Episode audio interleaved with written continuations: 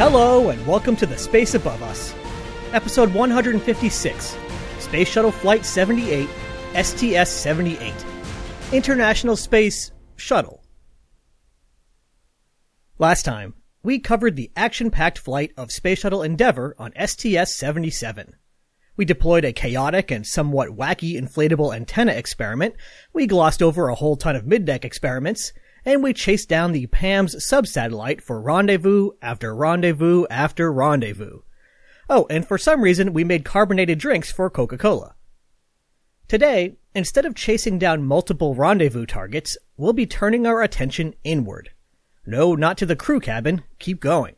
Because we've got Space Lab in the payload bay, and we'll be spending the flight studying how stuff behaves in space, as well as the physiology of the crew members themselves. Let's just jump right in and meet them. Commanding the mission is Tom Henricks, who we last saw commanding STS-70, which deployed TDRS-G.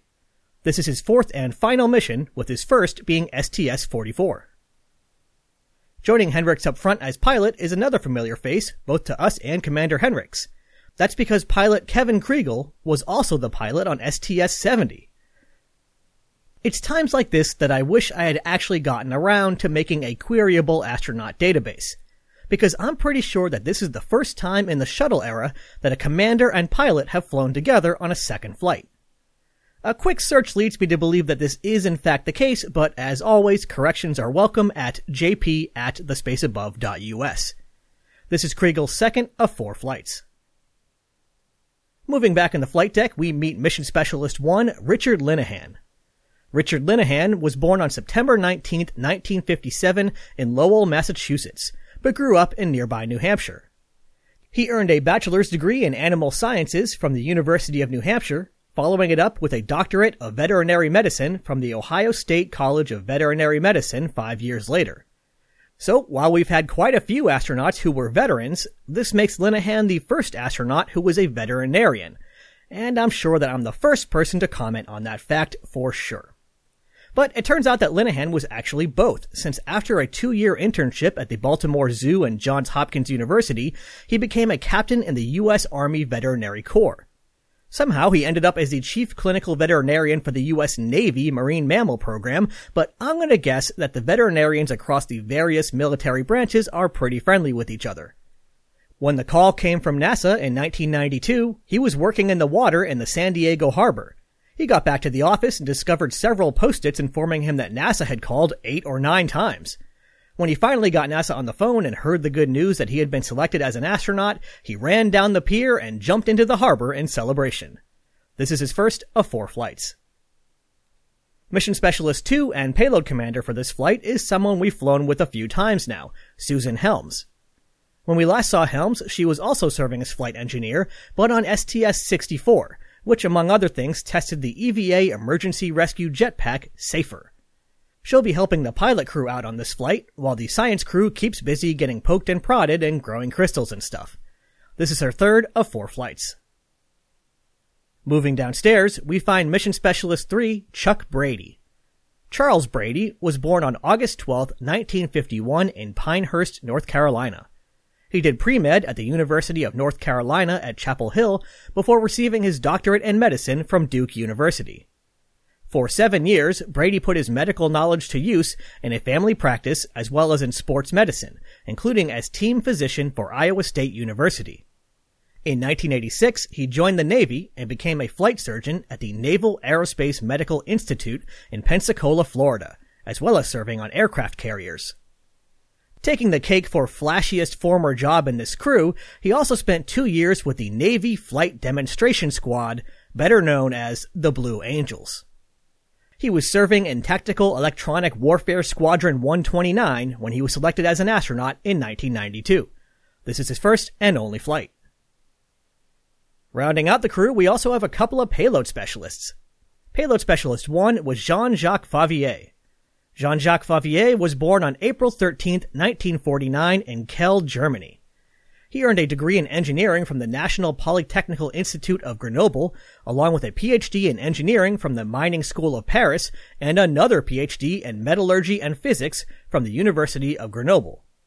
After serving in a variety of science roles, he was selected as an astronaut candidate by the French Space Agency in 1985. He was the principal investigator for the Mephisto experiment, which we saw fly on STS-52 and STS-62, and he also served as backup payload specialist on STS-65, the second International Microgravity Lab flight. This is his first and only mission. And finally, someone who's waited a long time for me to get through this crew list, but a much longer time to find himself on a crew at all. Bob Thirsk. Robert Thirsk was born on August 17, 1953, in New Westminster, British Columbia, in Canada. He earned a bachelor's degree in mechanical engineering from the University of Calgary, a master's in mechanical engineering from MIT, and a doctorate in medicine from McGill University. Soon after that, he was scooped up in Canada's first group of astronauts, serving as Marc Garneau's backup for STS-41G.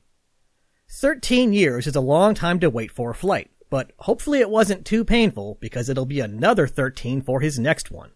This is Thirsk's first of two flights. If you've noticed the crew's international composition, then a gold star for you. This flight is another in a series of missions that is more or less a prequel to how things will run on the International Space Station. We've got a bunch of experiments studying a bunch of different fields supplied by and operated by people from a bunch of different countries. But first, we need to get everything into orbit. At first glance, the launch of STS-78 seemed to go completely by the books. With no scrubs and no delays, Space Shuttle Columbia lifted off for its 20th trip into orbit on June 20th, 1996 at 10:49 a.m. Eastern Time. 8 minutes and 29.6 seconds later, the main engine shut down, the external tank was jettisoned, and Columbia continued on to begin its mission. But things aren't always as simple as they appear. First off, while this wouldn't be apparent until after the mission, these solid rocket boosters on STS-78 suffered not one, not two, but six cases of blowby in their field joints. Considering that there are only six field joints total between the two motors, this means that 100% of the field joints experienced blowby. In case your memory has faded a bit on this, blowby is the name for the phenomenon where hot combustion gases from inside the SRB force their way down gas paths in the propellant and sealant and rush past the O-rings that seal the large joints during assembly. It was a severe problem early in the shuttle program, and of course led to the loss of Space Shuttle Challenger and its crew on STS-51L. Thankfully for the STS-78 crew, the solid rocket motors were now the redesigned solid rocket motors. The redesign had added a structure to the field joints called a capture feature, which was essentially designed to prevent exactly what happened to the Challenger. The difference was that in order to escape the joint entirely, hot gases now had to take an additional 180 degree turn and pass a third O-ring, which they were not able to do. So to be clear, it seems that the STS-78 crew were not actually endangered by this alarming development, but it was clearly something that needed to be addressed. Suspicion fell on the fact that the Environmental Protection Agency had forced NASA to change some chemicals used in adhesives and cleaning fluids associated with the SRBs. But I should be able to give more details in the next episode. That's because the next flight is STS-79, which was supposed to go pick up Shannon Lucid, and now you know why that flight was delayed by two months. But the SRBs weren't the only cause for concern during ascent. The damage to the field joints wouldn't be discovered until after the SRBs had been fished out of the ocean, towed back to land, and disassembled and inspected. The other problem was apparent only a few seconds after arriving in orbit. 2.3 seconds after main engine cutoff, sensors in the external tank's hydrogen tank reported that they were dry this was very bad. But to explain why, we're going to have to do a quick review of the main propulsion system of the space shuttle. While the SRBs are big, flashy, and loud, it's actually the three space shuttle main engines that do most of the work of getting the shuttle into orbit. These engineering marvels burn hydrogen and oxygen in ludicrous quantities, channeling those burning gases out through big nozzles at the back of the orbiter. Since the orbiter doesn't have room for the required amount of hydrogen and oxygen propellant, it's kept in the external tank. Hydrogen and oxygen are pumped from the tank through big pipes that enter through the belly of the orbiter and feed the engines.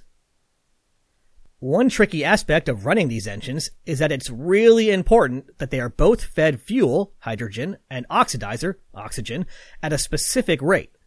If either were to run out completely, the engines would suck in a big blob of nothing where it expected something, and a bunch of rapidly spinning machinery would lurch forward and tear itself apart in a catastrophic failure. For this reason, there's always a little extra propellant in the tank. Engineers try to minimize that extra propellant, since each kilogram of wasted propellant is a kilogram that could have gone towards more payload. But even with that goal, there are still usually a few hundred kilograms of extra propellant in the tank at main engine cutoff. And while the amount of propellant is important, so is its mixture. If you want to burn hydrogen and oxygen with maximum efficiency, you want two hydrogen atoms for every one oxygen atom. And yes, that means that instead of a bunch of nasty soot or toxic chemicals, all that comes out of the back of the space shuttle main engines is H2O. Water. Since hydrogen has an atomic weight of 1 and oxygen has an atomic weight of 16, we get an ideal mixture ratio of 8. That is, the 16 from the oxygen divided by the two ones from the hydrogen comes out to 8. After some real world engineering compromises, such as not running the combustion too hot, the actual mixture ratio used by the shuttle was 6.03. If the ratio is higher, you'll burn oxygen faster and get too hot. If it's lower, you'll burn hydrogen faster and be less efficient. Squirrel that bit of information away because it'll be relevant in a minute or so. Inside the shuttle main engines, as you might expect, things are a little bit complex. When you're mixing and burning hundreds of kilograms of propellant per second in a combustion chamber that can fit in the front seat of a car, then the engineering required is non-trivial. In order to get the propellant into the combustion chamber, hydrogen and oxygen is forced through a device that basically looks like a shower head with 600 holes, the main injector. Upon closer inspection, you would see that each of the 600 injector elements isn't just a hole, but is essentially an open pipe with another open pipe inside it. Imagine sticking a thin straw down the center of a thicker straw, and you've got the right idea. Oxygen comes out of the inner straw, and hydrogen comes out of the outer straw. The whole thing is called a post, and 600 of these posts are what you see when you look at the main injector. Since the main engines are used multiple times, these elements have multiple opportunities to pick up some wear and tear from normal operations. Since it would be extremely bad if a post broke off, technicians would inspect them and look for signs of damage. When sufficient damage was found, a gold pin was inserted at the top where the oxygen came in. This basically deactivated the inner straw and made it inert. So again, the main engines have an injector that looks like a shower head with 600 holes. Each hole has an inner pipe with liquid oxygen and an outer pipe with liquid hydrogen. Sometimes the inner pipe would get damaged, so would be intentionally plugged up from the other end where the oxygen would enter. Pretty normal thing so far. Except when you plug an oxygen post, now there's one fewer oxygen post. On Columbia, enough of these posts were pinned that the fuel to oxygen mixture was off just a little bit. Instead of 6.03, it was down around 6.002. That's 0.028 lower for those of you trying to do the math in your head. Time to review that information we squirreled away earlier. The ideal mixture is 8.0. After engineering compromises, the shuttle ran at 6.03. A higher number means more oxygen and a hotter flame, and a lower number means more fuel and less efficiency.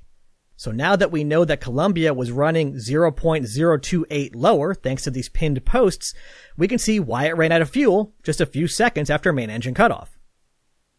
Okay, but who cares? Like I said, it was after main engine cutoff, right? Sure, but just by chance. If the mixture had been just a little bit further off, the fuel could have run out a few seconds before MECO. In such a case, those same low-level sensors would raise the alarm and the main engines would shut down, leaving Columbia in a lower orbit, or maybe not even in orbit at all. But if those sensors failed and the engines kept running and the fuel ran out, suddenly the mixture would become much more oxygen rich, raising the mixture ratio.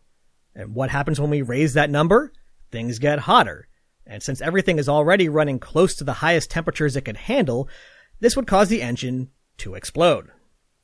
So the best case scenario of running out of fuel early is a lower than expected orbit, perhaps affecting the mission or even requiring an emergency landing. And the worst case would be a loss of crew and vehicle in low Earth almost orbit. So yeah, you can see why shuttle flight director Wayne Hale correctly noted that in this case no harm was done, but it quote, scared the bejabbers out of everybody. It's also perfect foreshadowing for another main engine problem we'll see 17 flights from now, but that's a story for another day. For now, just know that the mixture ratio on future flights was updated to take into account the presence of these pinned posts, and the program rolled on. That was a lot of technical data to start the flight off with, so how about we return to the crew cabin and remember just how magical this all really is. Mission specialist Richard Linnehan recalled, quote, my first job was to take pictures of the external tank as it separated with a huge camera lens, and I had to wedge myself in the window and take these pictures. As you look down, there's the tail of the orbiter and just the earth and the oceans. Everybody was around the aft windows, and no one said anything. There was nothing to say. Within an hour after arriving on orbit, the payload bay doors were open, almost everything down in Space Lab was activated, and the crew were raring to go. Instead of whizzing all around low Earth orbit on four rendezvous like the previous mission, Commander Henricks and pilot Kregel put Columbia into a gravity gradient stabilized attitude, with its tail facing down towards the Earth. This would keep the onboard environment as stable and gentle as possible for the experiments lining the walls of Space Lab down in the payload bay. So, what do we have back there anyway? What we have is the Life and Microgravity Space Lab mission, or LMS. And it's more or less exactly the type of stuff expected to be done on the upcoming International Space Station. But since it had been a few years since IML-2, and it would be a few years still to come before science could be done on the ISS, LMS would help fill the gap. First, let's hit on the materials science experiments. ESA's Advanced Gradient Heating Furnace spent the flight processing semiconductor samples and performing metallurgical experiments, presumably to the delight of metallurgy expert payload specialist Favier. The furnace had a number of experiments with names like equiax solidification of aluminum alloy and particle engulfment and pushing by solidifying interfaces. Basically, scientists are trying to get a better idea of how materials behave as they're cooling down particularly the interface between the growing solid part and the still liquid part. What I learned is that engulfment is a cool word. The Advanced Protein Crystallization Facility checked the box on the apparent requirement that every shuttle flight include some crystals. I know I sort of goof on all the crystallization experiments, but there's a good reason they fly them. Space provides the perfect environment to grow these scientifically interesting crystals at a size and purity that's simply not possible on the ground. On this flight, the crystals were focused on proteins important in biology, such as RNA, lysozyme, nucleosomes, and protein membranes. The materials science side of things also saw the return of the bubble, drop, and particle unit, which we've seen fly on previous missions.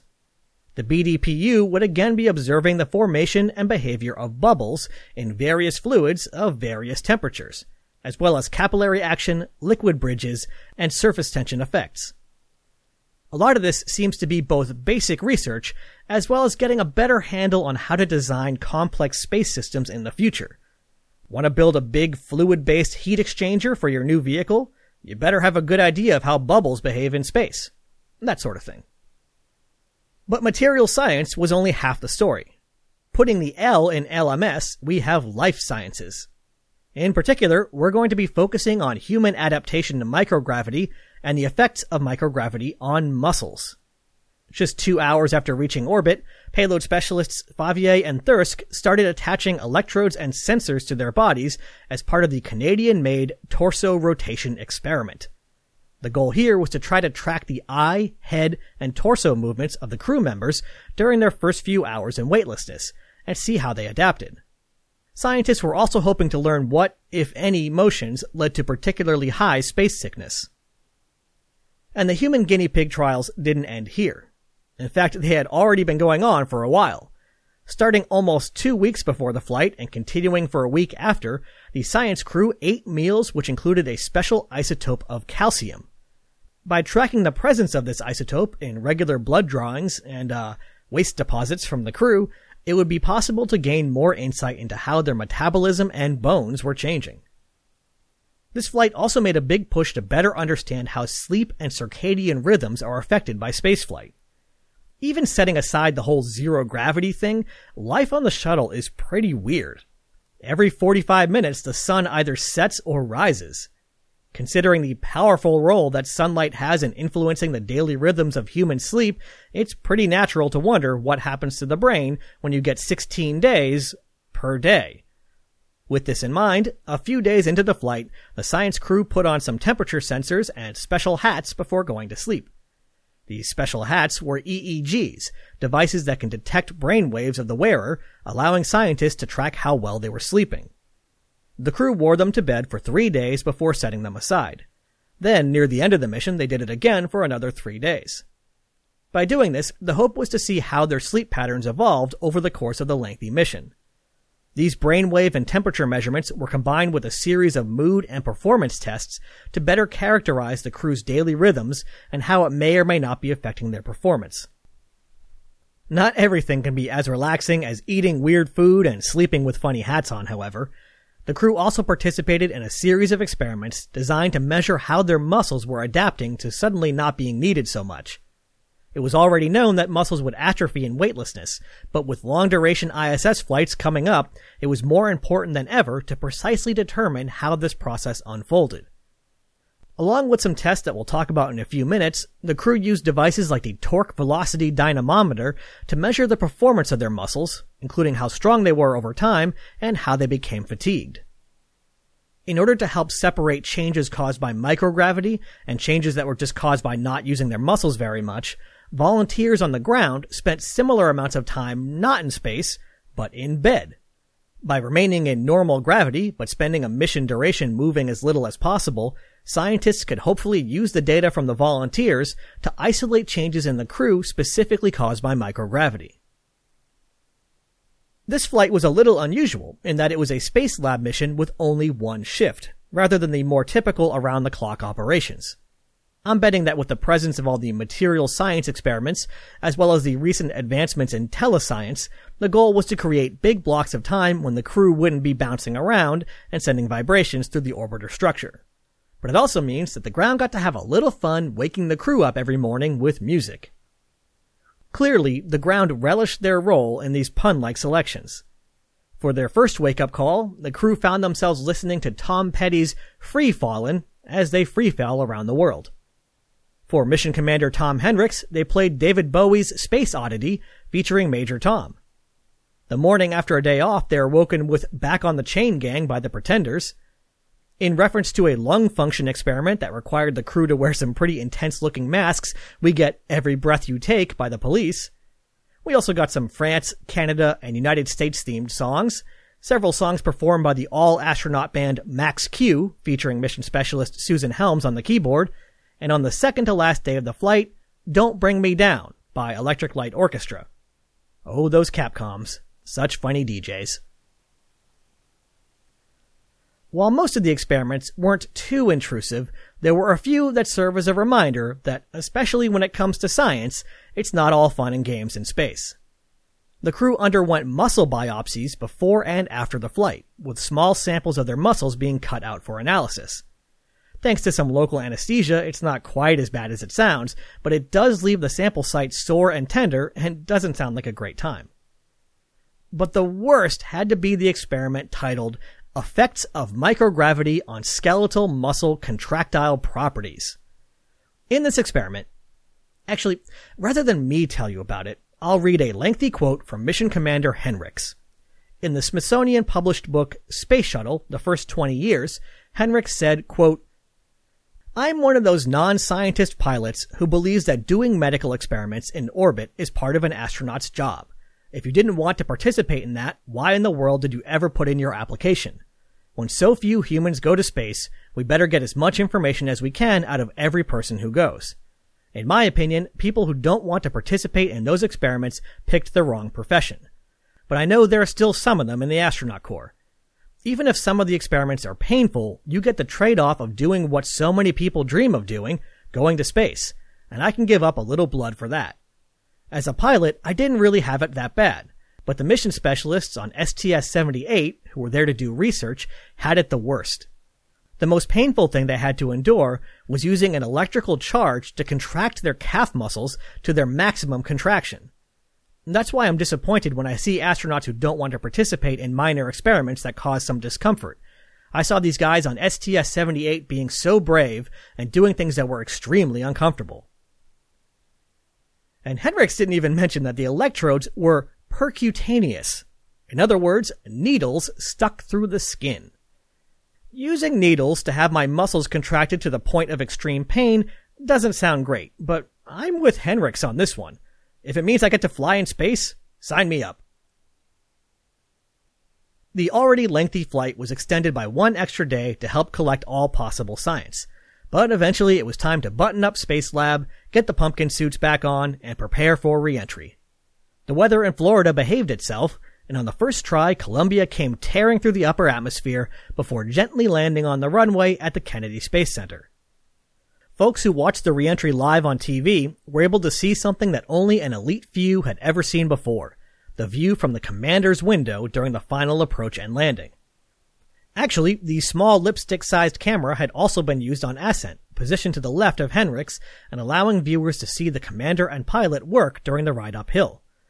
Before reentry, the camera was repositioned to point out the front windows, giving a sense of what the pilot crew sees as they soar over Florida. I'll be sure to include a link to the video in the announcement tweet for this episode, but it should be easy to find by just searching for STS-78 landing. The flight's incredible duration of 16 days, 21 hours, 47 minutes, and 35 seconds set a new high watermark for the shuttle era. But don't get too used to it, because we'll be surpassing it one more time in just a few missions. This flight strikes me as another one of these less flashy but still critical missions that are so easy to pass by unnoticed. This is just me speculating off the top of my head, but I would bet that between all of the international coordination, the advances in studies of human physiology and microgravity, and the continued refinement of ground operated telescience, that this flight was more influential to how spaceflight operates in the present day than most of the more attention grabbing missions. I found two sources particularly useful for this episode, and I've mentioned both before, but I thought they deserved another shout out. One is the book The 20th Century in Space by Ben Evans, and the other is Shuttle Flight Director and Program Manager Wayne Hale's blog. If you go looking for Hale's blog, you should note that there's both an official NASA one as well as a personal one, and they're both excellent. Next time, once we settle this pesky SRB problem, it's time to bring Shannon Lucid home and deliver our next long duration Mir resident, the one and only John Blaha. Ad Astra, Catch you on the next pass.